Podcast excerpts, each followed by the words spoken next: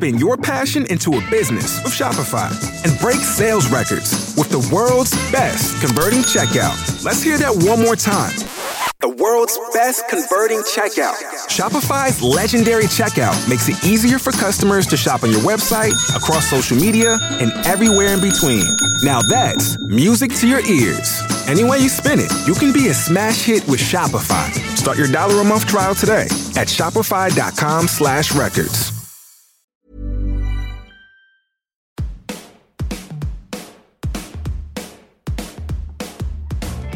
Hello, and welcome to The Shift, the podcast that aims to tell the no holds barred truth about being a woman post 40. Created and hosted by me, journalist and author Sam Baker.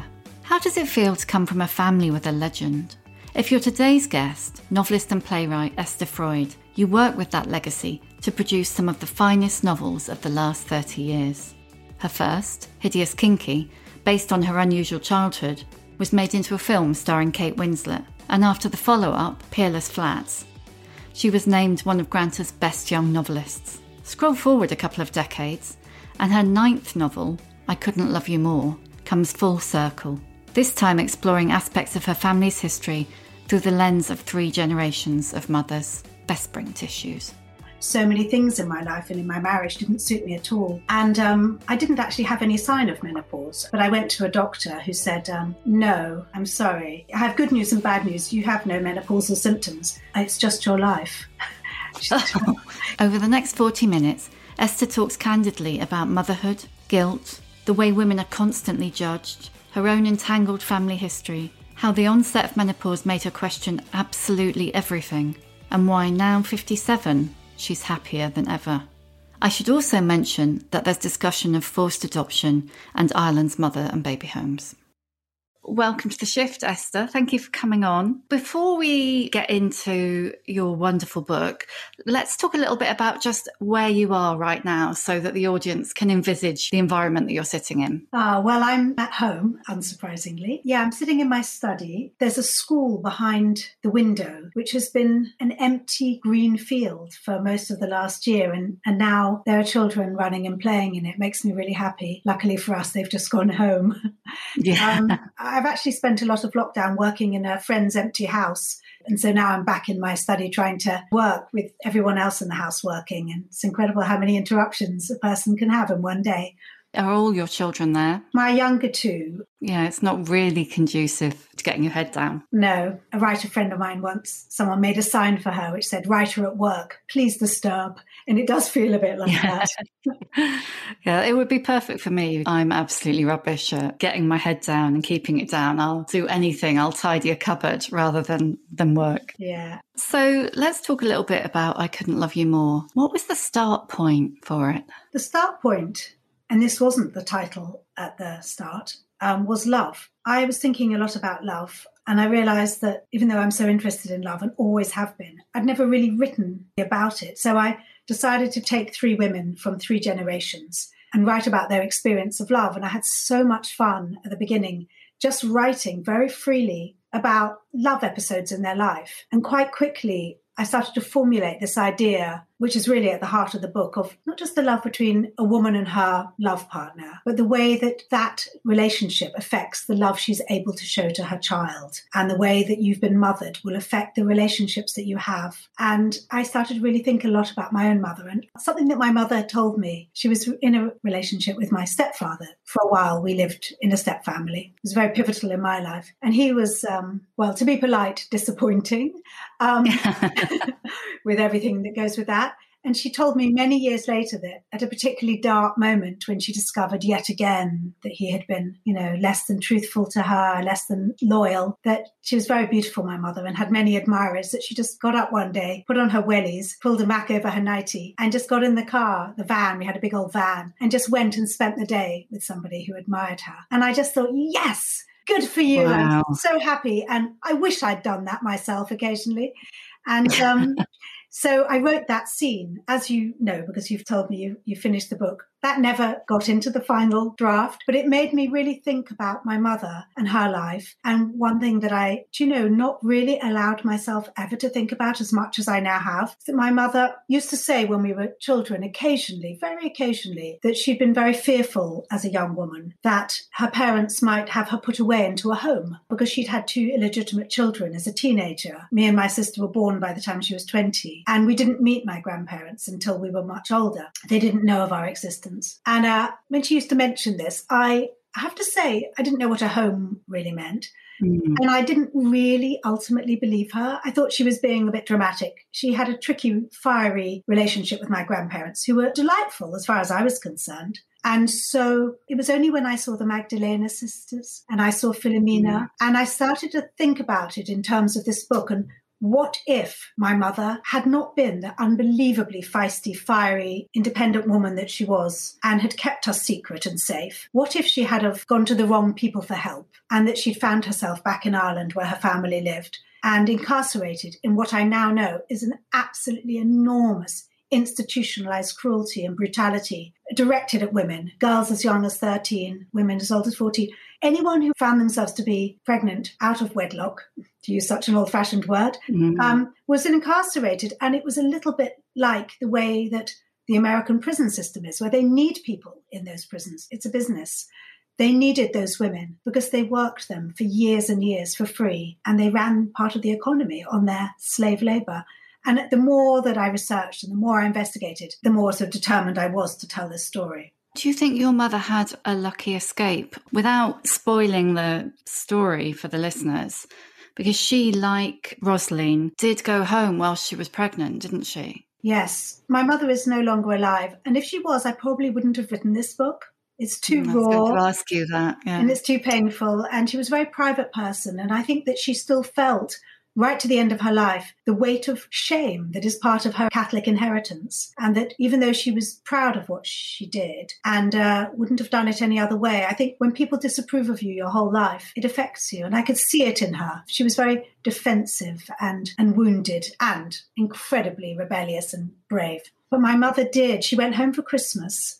She was five and a half months pregnant and she felt that she'd got away with it. I play with this idea in the book personally as a mother mm. myself. My wonder, but anyway, yeah. no one said anything, and her, her first child was born in April, so she never went home again, not for ten years. Yeah, I mean, as you say, you play with this in the book, and the idea that you would not notice that. I'm inclined to think you would only not notice it if you couldn't bear to notice it. And I have to say, I think maybe in every family, but in my family, a lot of people were good at not noticing things in order to suit themselves and their fear. So I think it's possible because sometimes you just have to have a sort of learned stupidity and a learned helplessness in order to you know, my, my lovely Nana had to stay married to my rather fierce grandfather because in those days, um, and I really look at this and I'm very interested in it, the loyalty was absolutely to the husband, whereas now, in my generation, loyalty is really to your children. And so I was very interested in that, and I enjoyed it hugely writing sort of from the point of view of the, the woman based more on my grandmother. And the power of shame in not just Irish Catholic families, but actually in many families is incredibly corrosive, isn't it? They say that shame is the hardest of the emotions to lift out of yourself, and it goes incredibly deep and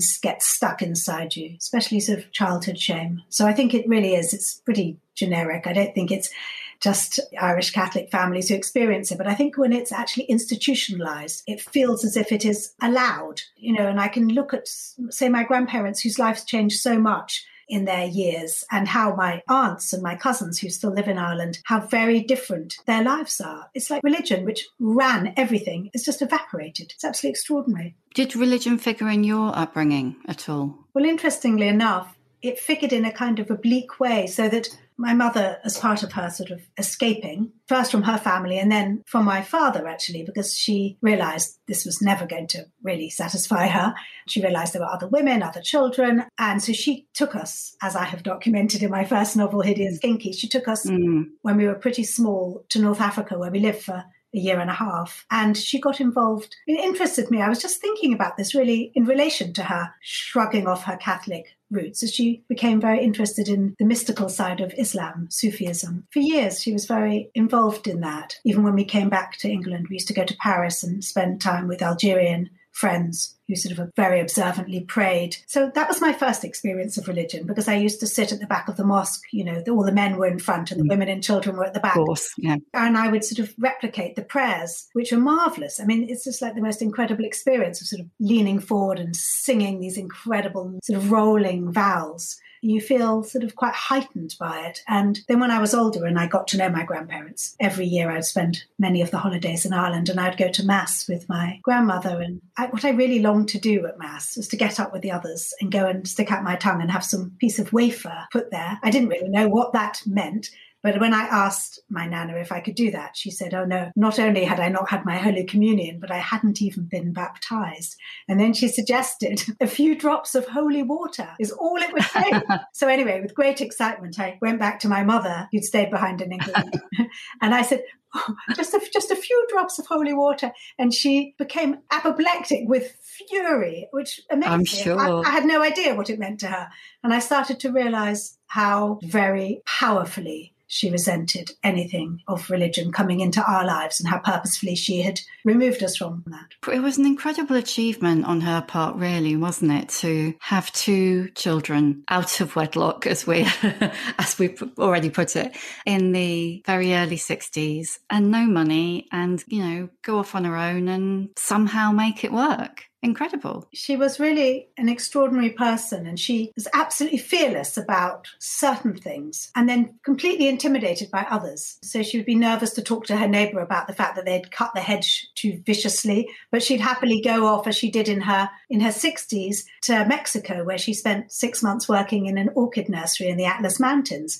It was absolutely amazing. She just was a very unusual person. It struck me when I was reading the book it feels like Hideous Kinky has come full circle because, you know, I remember reading Hideous Kinky and that being, you know, a very child's eye view of your mother. And this feels like a little bit of the same tale and yet so much more expansive, but through the lens of the mother's gaze. Was that intentional or is it just how it happened? Well, it's so interesting because if I was to write Hideous Kinky now, it would be such a different book. When I wrote it, I was in my mid 20s and I wasn't a mother. I didn't really take in why my mother had done such a thing. I was very much absorbed in looking at it from the child's point of view. I think if I was to write it even a few years after that, I would have given so much more texture to why this young woman was on this adventure. And I think I probably was prompted to think about that because even though the book was really well received, and people loved her character. The readers, the reviewers were quite harsh about her. And that caused a real upset in her and in me that they didn't understand. They sort of, you know, would say, dragged her children across North Africa. And she'd say, Oh my God, I was at boarding school from the age of seven. The idea that I didn't drag you, I kept you close. I gave you an amazing mm. adventure. Why am I being judged in this way when I'm trying to give you a life that's full of, you know, love and color and inspiration? So I think that um, I kept so clearly in the child's point of view. Of course, course, as a child, I had no idea why she was there. You don't talk to your children about why you're no. doing things. I'd never met my grandparents. I didn't know I had any. I, you know, I was just absolutely in the moment, in the present age, five years old, and just she was my world.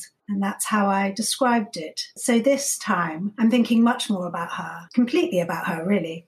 It's really interesting to me that what you're talking about when Hideous Kinky was reviewed, the critics were judging your mother. I mean, now I think about that, that's really shocking.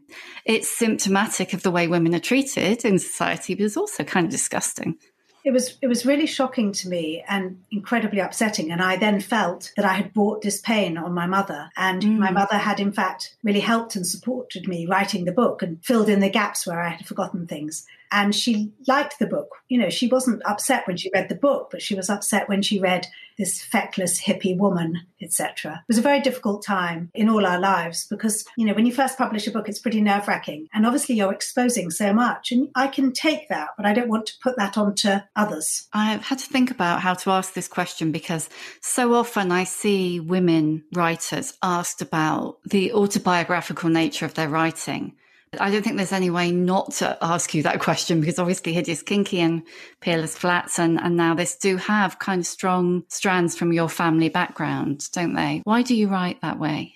I would never use the word cannibalizing, but I'm un- unashamedly interested in in mining my life because I've had such a varied and interesting one. It would seem perverse not to look at it. Also, when I write, I love to own the story. And however many incredible stories there are out there, I need the story to be mine. So, in order to write about the mother and baby home, and as I was saying to you just before we started talking, I'd been watching the Abbey Theatre production of Home, which is testimonies read out by actors of women who'd been incarcerated in mother and baby homes in Ireland, and sometimes the children who'd been trying to trace these mothers. And um, I felt if I hadn't had the experience myself of my mother having such a close miss with this experience, I wouldn't have felt the right to write about it. And of course, I do have the right. I mean, I'm a believer that we should all be allowed to write whatever and whoever we want. But I need to feel a link. And so I feel I'm the opposite of some authors rather than protest that I don't want to make an autobiographical link, I will sometimes make maybe even more of one because I, I feel so incredibly linked to my subject. In fact, one of the things that got talked about in the in the testimonies was that women were forced to cut the grass with nail scissors. And I have this mm. in my book, and I couldn't remember if I made it up or not. And there it was. And I obviously I did my research some time before, and it became kind of part of what I knew. And then you're not sure anymore whether you made it up or you mm. just knew it or you found it out or someone told you. So I like to totally inhabit my stories. So they, by the time I'm doing the interviews about them, I feel as if it's all true. And the truth is, everything everything in this book is is an imagined story. But of course, I feel incredibly linked to it because it could have happened to my mother. Mm, very, very, very close miss, I think. The sense of judgment, really, that pervades the novel. We know we, we sit on, or you're probably very good and don't sit on social media, but you only have to spend five minutes on social media to see the way that women are judged and men aren't. You know, each of the female characters, I mean, maybe not quite so much Kate, who is the more contemporary character, but each of the female characters, even going back before Aoife, who is the mother in the 30s to the grandmother Isabel, they're all judged for their behavior in a way that, you know, the men never are. And yet in your book, at least there's the whole nun thing, but then, you know, it's the men, it's the fathers who are the most judgmental. One of the things, of course, that I came across, all the women's testimonies and stories and research that I read of all the young girls who are in these homes, never ever, even if they've been raped, even if it's a result of incest, their pregnancy, or just, I found it so heartbreaking. These two sisters who were of sort of lesser intelligence, very simple girls. They had both been abused by the same man, and they were both there in the home pregnant, ah. teenagers. And was he taken away by the police? Was anyone? No, it was just known that he was the one who did it. It was just heartbreaking. And there's absolutely no judgment on any of these men. It's as if it's a conspiracy against women. Put as many of them away as we can possibly do. There's too many of them. And then why are the nuns buying into it? Because it's almost as if they're honorary men. They have privileges mm. and they have power and they're going to keep it that way. And they're so,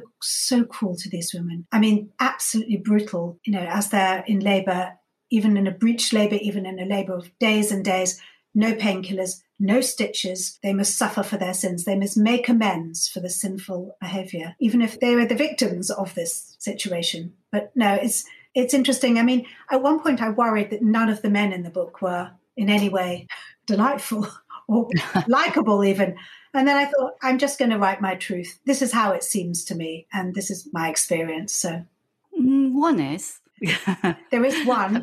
We don't hear much about him because I, no, it's not no. so interesting writing about a really nice man. Not that I've tried much of it, but you know. we hear enough of their stories, frankly. Yeah, you're so right. It's not their story, and uh, someone else can write those stories. Maybe I will one day. When you were growing up, did you feel any of that pressure to be a good girl? Nice girls don't, you know, all of that stuff. I had quite a kind of mixed messages. The main man in my life, my father, was a very, very powerful person. I learned so much about relationships from him because what was most important to him, and he made it entirely clear, was work. So in my relationships with men, the god of work was all consuming. And so I never felt I had the right to be more important than work. And so that affected me and that really ran my marriage. Um, that I could never say, oh, but I need you at this point, or because work, oh, work, oh my God, well, work, no, sorry, please. Mm-hmm. Everything must fall behind the importance of work. So in that way, I had to be good as I was. I saw that if you were good, you got a lot. And if you weren't good and you were rebellious, you lost. That's, that's what I saw. And my mother, who was incapable of being good and was naturally rebellious, she lost the things that I was not prepared to lose. I wanted family. I wanted to be surrounded. I wanted to be loved. I needed as much as I could get from everything. My mother was utterly prepared to be alone in the world, and I couldn't operate on that way. Yeah, so I, I think I was pretty primed to be good. I read an interview earlier where you described yourself as the one who watches. Yes struck me as really interesting. I think writers yeah. are, are watchers. And actually, it's one of the reasons I loved writing this because my, my narrators aren't all passive. Rosaleen is fiery, Aoife is mm. fiery. Maybe Kate is more of a watcher, but I naturally like to watch. I like to gauge. I like to sort of find a way through, and I'm always looking for the story in it, even if I'm not about to write it down. I'm seeing the story. I've had a I think, a really useful but slightly debilitating ability to always see all the sides of the story, almost as if it's landing. So, for that reason, I've almost never in my life been able to have an argument because I think, oh, but, poor things. Oh, but they're actually feeling really upset about that. so, it's hard to react instantly in that moment because I'm seeing all the sides. I think, oh, I'd like to smash this ball. I think, oh, but then I'd have to sweep it up. it's annoying.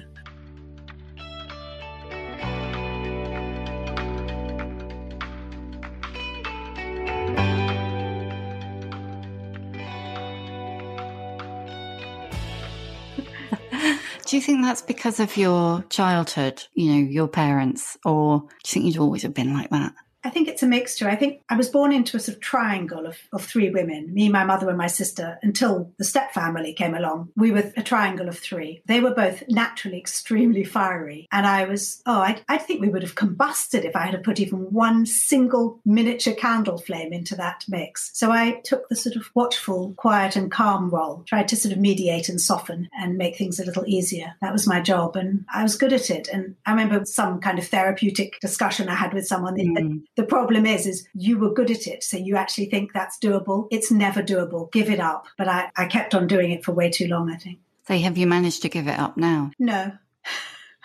in a word, I think I'm too set in my ways. I'm always trying to make a nice atmosphere. I think nice is a very underrated word. I'm a great believer in it. Why not? That's interesting. I described someone I was interviewing last week as nice, and she took terrible offense. And I meant it as a massive compliment. I agree. I think it should be resurrected. I noticed that I blossom in an atmosphere of harmony. I absolutely come to life. And in an atmosphere of disharmony, I vanish. And so I've tried in my own family to create an atmosphere of harmony. And when I say nice, I guess really I mean empathy and harmony and gentleness. And there's room for joy and fun. And I really believe in it hugely. And when you suddenly find yourself back in scorching anger and disharmony, there's no space for you to be. You have to be a bystander. And so, in a way, I've created an atmosphere where I don't have to be a bystander. I am in the middle of it in my own family. I'm proud of that. Your father, who was, as you said, a powerful, forceful, probably scorching character, doesn't come out the book terribly well. Ah, interesting. Um, that is not something I'm aware of because, of course, I'm totally enthralled to him. And so I'm using his character and only seeing how the kind of glamour and delight and marvelousness of this character. And actually, the title, which has a, probably any reader will be clear, has a bit of a double meaning. I couldn't love you more. I couldn't love you more. Mm. I wrote it entirely straight that, you know, he just says this. And it was someone else who pointed it out and said, Oh, I love the fact that, you know, he, he could not love her any more than he does because he's not capable of it. And, um, and I went, Oh, oh, yes, of course. I, I know, I know, of course. Yes, no, I put that in. Don't I, spoil it. I was sitting here thinking, Oh, no, I didn't, I hadn't noticed that either. And I was um, feeling terribly stupid. Um, but you're, yeah, you're, now you say that, I just think, Oh, of course, that's really clever. You know, the minute I said that he didn't come out of it terribly well, I did immediately start thinking, Oh, but is he a victim of society in just a different way? And like, no, he's the grown up, he's the powerful figure. Yeah. Well, when I was writing about Felix Lichtmann, who is based pretty obviously to anyone who knows about my father and my life on my father, a bohemian artist, um, who's older than the than Rosaleen, the young woman he meets. You see, what I'm also writing about, I'm writing about love and desire and passion, which there's no doubt he possesses. But I'm also writing about someone who's completely driven by their need to be creative. And it was one of the other themes in the book is how men are allowed to be absolutely mm. creative and still have children, still have a completely full life. Whereas Kate, who is also an artist, she can be creative, but she has to stop at three to run and collect her child from school. Then there's many days and nights where she can't work because she's dealing with everything else. And her creativity has to become kind of subverted inside her as she tries to find a way to express it without, you know, being branded an unfit mother, really. There are very few successful female artists with children, so few. And there's a real reason for it. It's incredibly hard to be a, a great artist without giving everything you have to it. And I understand that being, you know, my, my father's daughter and admiring him and being inspired by him. And I always wanted to be creative myself, but I always wanted everything else. And I knew I would never be someone who worked 20 hours a day. You know, I would be prepared to have much less and more. So I saw it for what it was. And I was interested in describing that in my book. So you consciously made a decision that whilst you wanted to be creative, you knew that there would be sacrifices to, to, be made to have the family that you wanted to have? Yes. I didn't really think of them as sacrifices because I wanted my family as much, or if not more, to be creative. Mm. I wanted both the things so badly. I think writing is something you can do both of, actually. Maybe painting, you need to lose yourself in a 24 hour way. But with writing, you know, after five or six hours, there's nothing more I can do. I'm happy to stop. You know, that kind of classic phrase, the pram in the hall how did that affect your work? Did it affect it? Yes and no. I was writing my third novel when I became pregnant the first time, and I'd only ever really been able to write at that point for about three hours a day. I asked the family next door who had young children if my little boy could go to their nanny, who was right next door, uh, for three hours every morning. So it seemed absolutely marvelous. What I'd managed to forget in this moment was I was already absolutely exhausted. And when I used to write in the past, I would then sort of lie down for a few hours to recover. But anyway, by the time I finished that third novel, I was on the floor with exhaustion.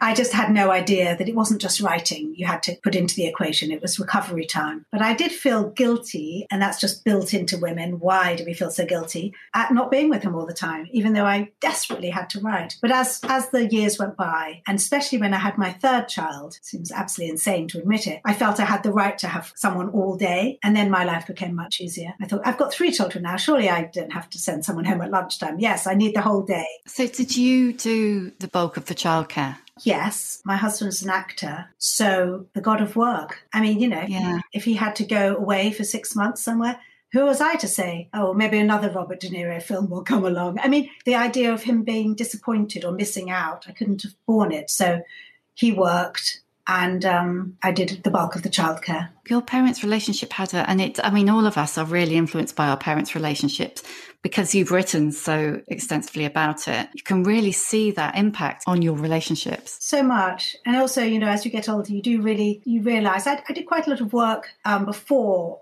I met my husband in order to have a, a, really healthy relationship. I did some therapy and I was really determined, you know, not to sort of fall into being with absent men, etc., etc. And I was really proud of myself for a long time. It took me a long time to realize, oh, I've just fallen into it on a, at a slightly different angle. I don't think that's uncommon, really. But um, you and your husband split up fairly recently, didn't you? And it's been really interesting when I was researching the book for the shift and speaking to women on the podcast. So many of them, you know, long, very long term relationships have come to an end, you know, in their 50s, or they have expressed a strong wish for them to come to an end.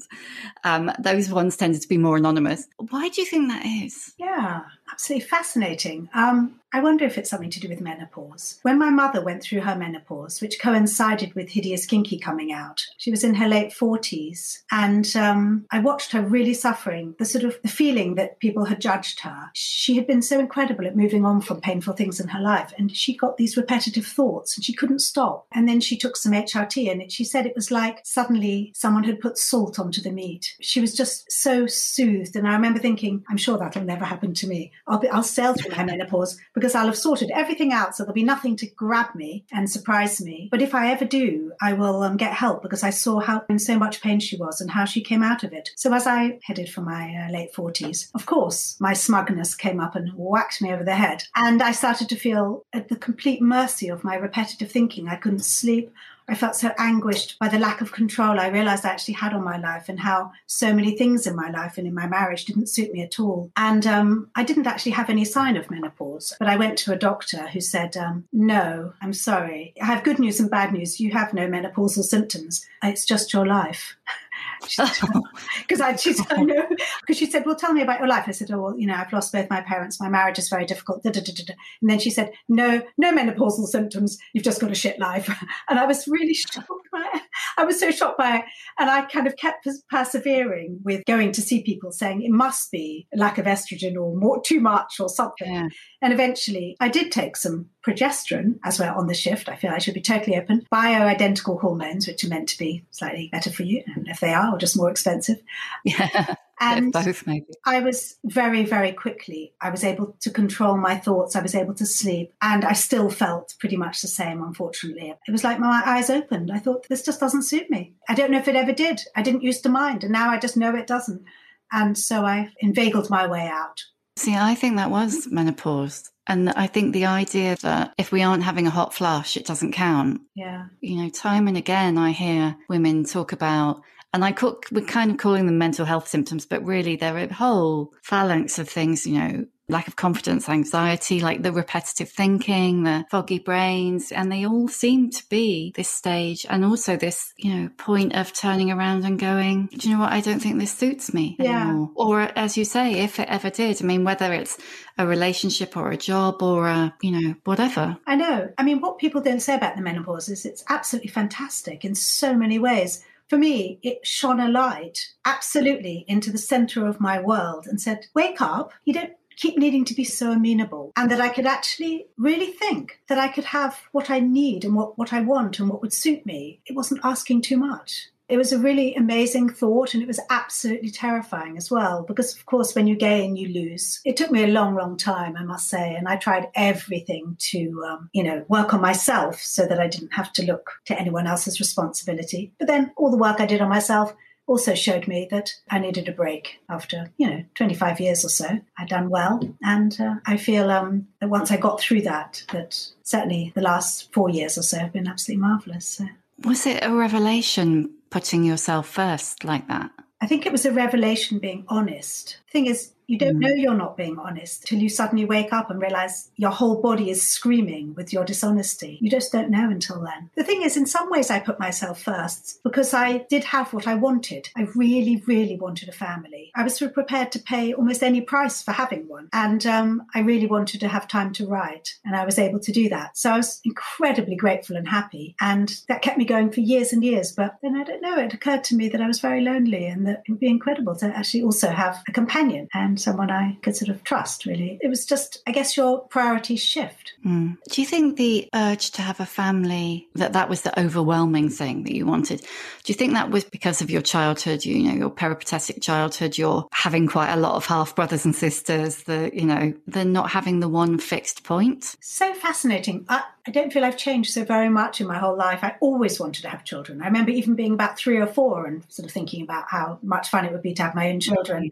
And my daughter was exactly the same. She used to leaf through baby catalogues. I thought she was ticking the clothes, but it was the babies. I want that one. And then she would be like, when are you going to have another one? And she was so happy when I had our last child because she was five, six years older than him. So she could sort of baby him as I had babied my younger half brother. I just think some people, you're sort of born with certain characteristics. And always knew that I wanted to have three children and I was determined to get them, even if it was, you know, not necessarily what, you know, was the most straightforward thing in my life to achieve. I don't know. I don't know how much it has to do with family because you know, I can look at all my other brothers and sisters and they want all sorts of different things. We've had similar and dissimilar upbringings. You're very close to Bella, your sister, aren't you? Yes. Has that been one of the formative relationships in your life, would you say? Yes, it's sometimes it's felt almost as if we were twins in two different sides of a twin because we did really need to cling together because it felt quite precarious when we were young. It felt as if I needed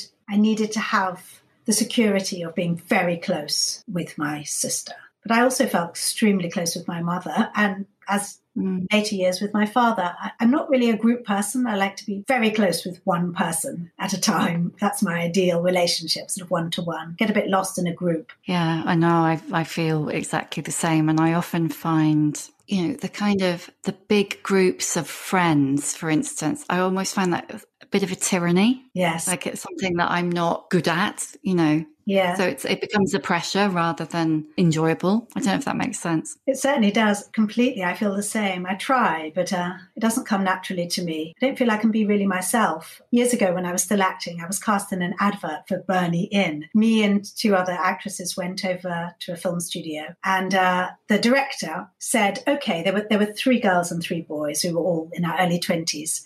And uh, the other two girls were actually Gina Bellman and Lia Williams.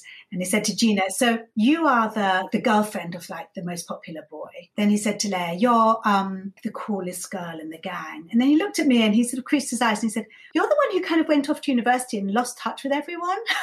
and I just laughed so much. I was like, Yes, that is who I am. That is you. And yeah, I am that person too. so funny. What's your um, approach to aging? How do you feel about it? Hmm. How do I feel? Uh, denial, possibly, maybe. My first thing comes to mind. I'm trying not to engage with it that much just at the moment. Oh no, I don't blame you. It's really interesting, isn't it? I was just thinking about it in relation to your career. I mean, you've written nine novels and you were in your late twenties, you were one of those kind of Granta great hopes, weren't you? Which you've absolutely delivered on. You know, men are allowed to be eminence gris, aren't they? Or mm. gris, or however you're meant to pronounce it. How do you feel about being like a literary grand dame? Oh gosh, I'd love that. Um, I don't think I am.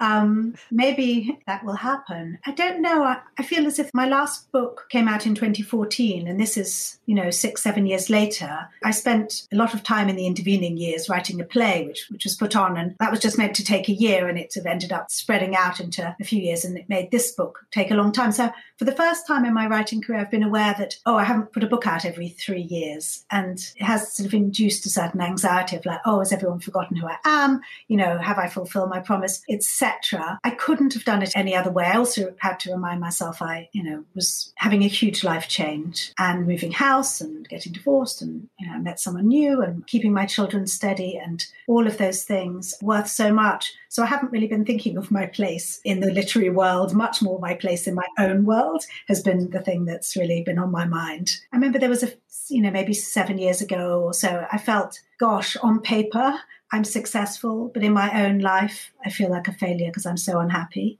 And now I feel happy. And so for me, that's a success. And I would always judge it like that. I think that's absolutely wonderful. I think you couldn't get better than that. I'm going to ask you the questions that I always ask. What's your emotional age?